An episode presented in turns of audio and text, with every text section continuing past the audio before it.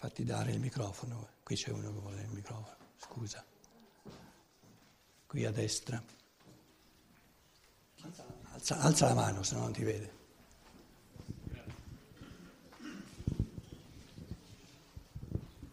Scusami, vorrei che tu mi aiutassi a capire. Vorrei? Che tu mi aiutassi a capire questa cosa. Perché è un grosso passaggio nella storia dell'umanità. Grazie a, al Cristo noi abbandoniamo i dieci comandamenti e iniziamo a lavorare sulle beatitudini. Quindi passiamo da una fase di proibizione, di divieto, passiamo a una fase di fai. Non è un po' in, uh, questo non è un po' in contraddizione con quello che stavi dicendo? È in contraddizione con quello che sto dicendo nella misura in cui è un fraintendimento della scrittura. Da, da parte mia senz'altro. E allora eh, correggiamo se, un se po'. tu mi aiutassi. I dieci si chiamano dieci comandamenti di Mosè, ma non sono comandamenti, sono divieti, l'opposto di comandamenti. Non uccidere non è un comandamento, è un divieto. Non rubare non è un comandamento in, in ebraico c'è questa... I primi tre sembrerebbero espressi in un modo positivo, ma se uno li prende in ebraico, lo, questo lo in ebraico, um, lo, significa non, non, non. Non uccidere non è un comandamento, è un divieto. Arriva il cosiddetto Cristo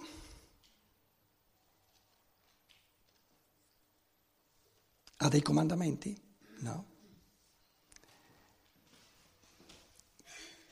Cose che ho già spiegato diverse volte, tu non c'eri, comunque veloce, veloce, veloce, veloce. Vi do, vi do un comandamento nuovo. Un comandamento. Ma comandamento è una traduzione italiana, lui non ha parlato in italiano. Se avesse parlato in italiano non avrebbe mai usato la parola comandamento perché in greco c'è en tole e questa parola greca è l'opposto di un comandamento. Vi indico come, come concetto conoscitivo, che non ha nulla a che fare col morale, il concetto conoscitivo dell'uomo è che lui ha dentro di sé en, questa, questa è una en in greco, tole è la, il, il, la meta della sua evoluzione. Quindi l'essere umano, io vi indico, in chiave di conoscenza oggettiva dell'essere umano, qual è il concetto di uomo? Il concetto di uomo è che l'uomo porta immanentemente in sé il dinamismo di andare sempre più pienamente verso la meta, verso la pienezza del suo essere. Quindi, quindi, quindi il, il, da realizzarsi, l'essere umano non lo riceve dal di fuori in chiave di dovere, ma lo porta, come dire, eh, potenzialmente in sé. Quindi ognuno ha da realizzare il suo essere. È un, è un concetto conoscitivo o un concetto morale? È conoscitivo, è una informazione. Ti dico, come, come quando tu compri una, una, una lavastoviglie no? c'hai il, le, le istruzioni, ti dicono questa macchina funziona così. Tu vuoi spaccarla, sei libero di spaccarla. Quindi, quindi le, le, leggi di funzionamento sono puri concetti conoscitivi, non sono morali. Il Cristo ti dice come funziona l'uomo, come è stato fatto. Tu vuoi andare contro l'umano, sei libero di farlo, lui non ti dice cosa devi fare. Vedi com'è pulito il discorso. Ora, una, una cultura che ha tradotto questa parola con comandamento è una cultura ancora bambina, prima di tutto perché l'amore non si può comandare. Già questo fatto, no? Un pensiero che minimamente fa un paio di passi in avanti capisce subito, no, il Cristo non può aver comandato di amare, perché uno che, che ama per comandamento, per sottomissione, non ama, si sottomette, ubbidisce ma non ama. La molla è l'ubbidire. Essere dipendente dall'altro, non l'amore. L'amore è intriso di libertà. O c'è libertà e allora c'è amore, o c'è amore e c'è libertà, oppure non c'è né l'uno né l'altro. E poi la parola greca è proprio l'opposto di un comandamento dal di fuori. È un dinamismo evolutivo, individualizzato, insito all'essere umano. Diventa ogni giorno sempre di più ciò che potenzialmente sei. Questa è la parola greca. E Cristo vuol dire non si può dare all'essere umano ingiunzioni dal di fuori, perché porta dentro di sé il dinamismo di ciò che è destinato a diventare. E restano le proibizioni di Mosè. Cristo non dice Mosè lo mettiamo via, dice non va cambiato neanche un iota alla legge di Mosè. Quindi anche chiamarli i dieci comandamenti è un fraintendimento perché sono dieci proibizioni. Quindi la legge ha il compito di stabilire, ne abbiamo parlato diverse volte, quali cose, quali azioni vanno proibite perché? Perché ledono la libertà. E la persona libera non ha bisogno che gli si proibiscano, non le vuole compiere, non le compie mai e resta libera.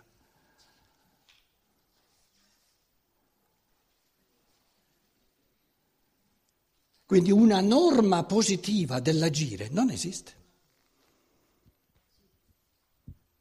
È puro soverchiamento di un essere umano da parte di un altro. Per strumentalizzazione di potere.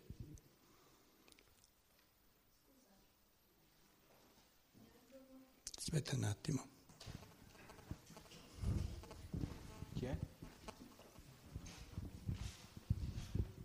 Scusa, mi stavo chiedendo dei comandamenti, me ne vengono in mente positivi, tipo ama il prossimo tuo come te stesso, onora il padre e la madre, non so se ce n'è qualcun altro, questi due mi vengono in mente. Questi come sono in positivo? Come... È un comandamento, ama il prossimo tuo come te stesso? Sembrerebbe da come è formulato, no? No, adesso riflettici. Se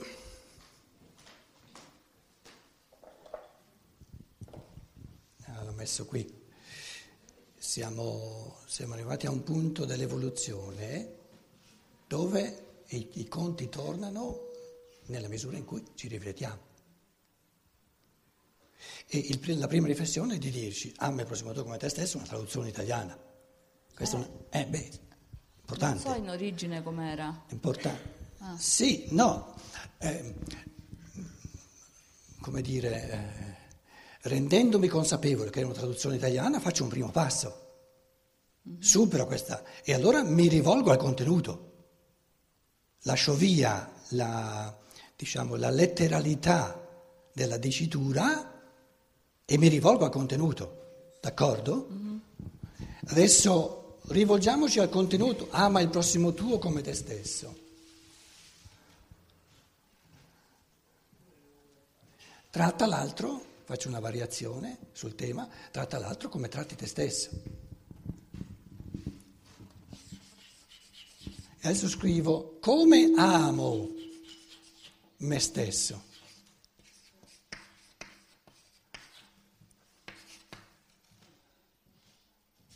Per comandamento? No, dici tu. E allora non è neanche l'altro un comandamento perché dice fai con l'altro come fai con te stesso. Con te stesso butti via ogni comandamento. Allora fallo anche con l'altro. Vedi? Però i conti devono tornare, non che tu dici di sì per farmi piacere o perché... Capito? Cioè quando, quando si, si sorpassa diciamo, la, questo orpello di fraseologia, di linguaggio, e si va al contenuto di pensiero, bisogna essere rigorosi e bisogna essere veramente sinceri e veri. Quindi pensieri che io dico, molte persone qui lo sanno, no? devono o sono convincenti oppure ritornano, perciò mi lascio interrompere e, e, bisogna continuare a pensare finché uno dice sì, adesso la cosa, adesso è giusta. Allora, ripeto il pensiero. Ama il prossimo tuo come te stesso, come amo io me stesso. Lo considero un comandamento di amare me stesso? Lo vivo come un comandamento? No, come lo vivo? Come la cosa che naturale che voglio più di tutte. Eh? Fai così anche con l'altro. Smetti di dovere amarlo, di amarlo a denti stretti. E comincia ad amarlo come ami te stesso. Volentieri. E questi pensieri li può pensare ognuno, perché ognuno ha una testa sulle spalle e nessun essere umano ne ha mai avute due. Perché se ne avesse due sarebbe stata una testa spaccata. Una ne basta.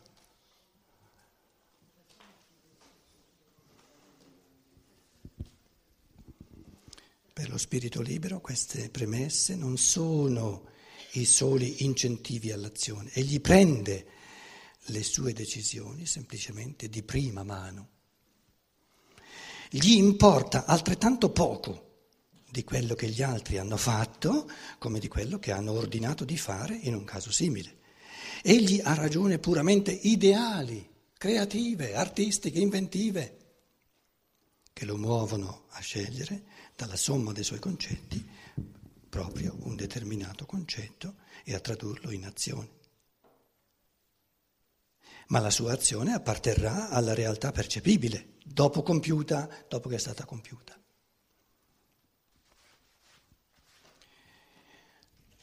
Posso farmi il concetto di un'azione dell'altro mentre lo percepisco in azione?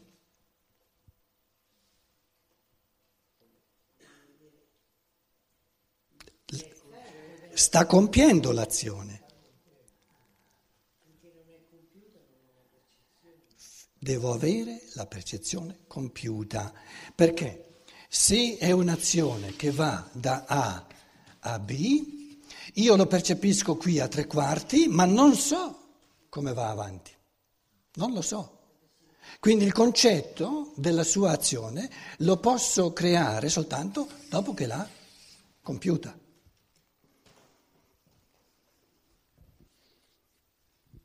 Il concetto su un'azione di un altro è un concetto morale?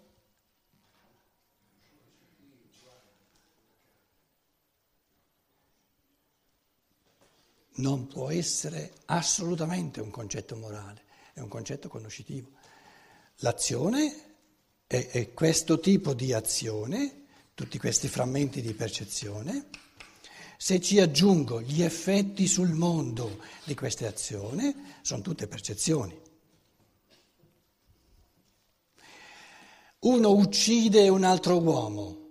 Io adesso ho percepito questa azione. È un'azione moralmente cattiva? Non lo so. Non lo so. Non lo so. Posso sapere che è un'azione distruttiva della libertà, ma per sapere che è moralmente cattiva dovrei entrare nel suo essere per vedere se lui aveva una, un minimo di barlume che lui stava compiendo qualcosa di moralmente cattivo. Quindi un giudizio morale sull'altro non è mai possibile. E il giudizio sulla negatività degli effetti di un'azione, perché distrugge la libertà, è un giudizio puramente conoscitivo, non è morale, oggettivo.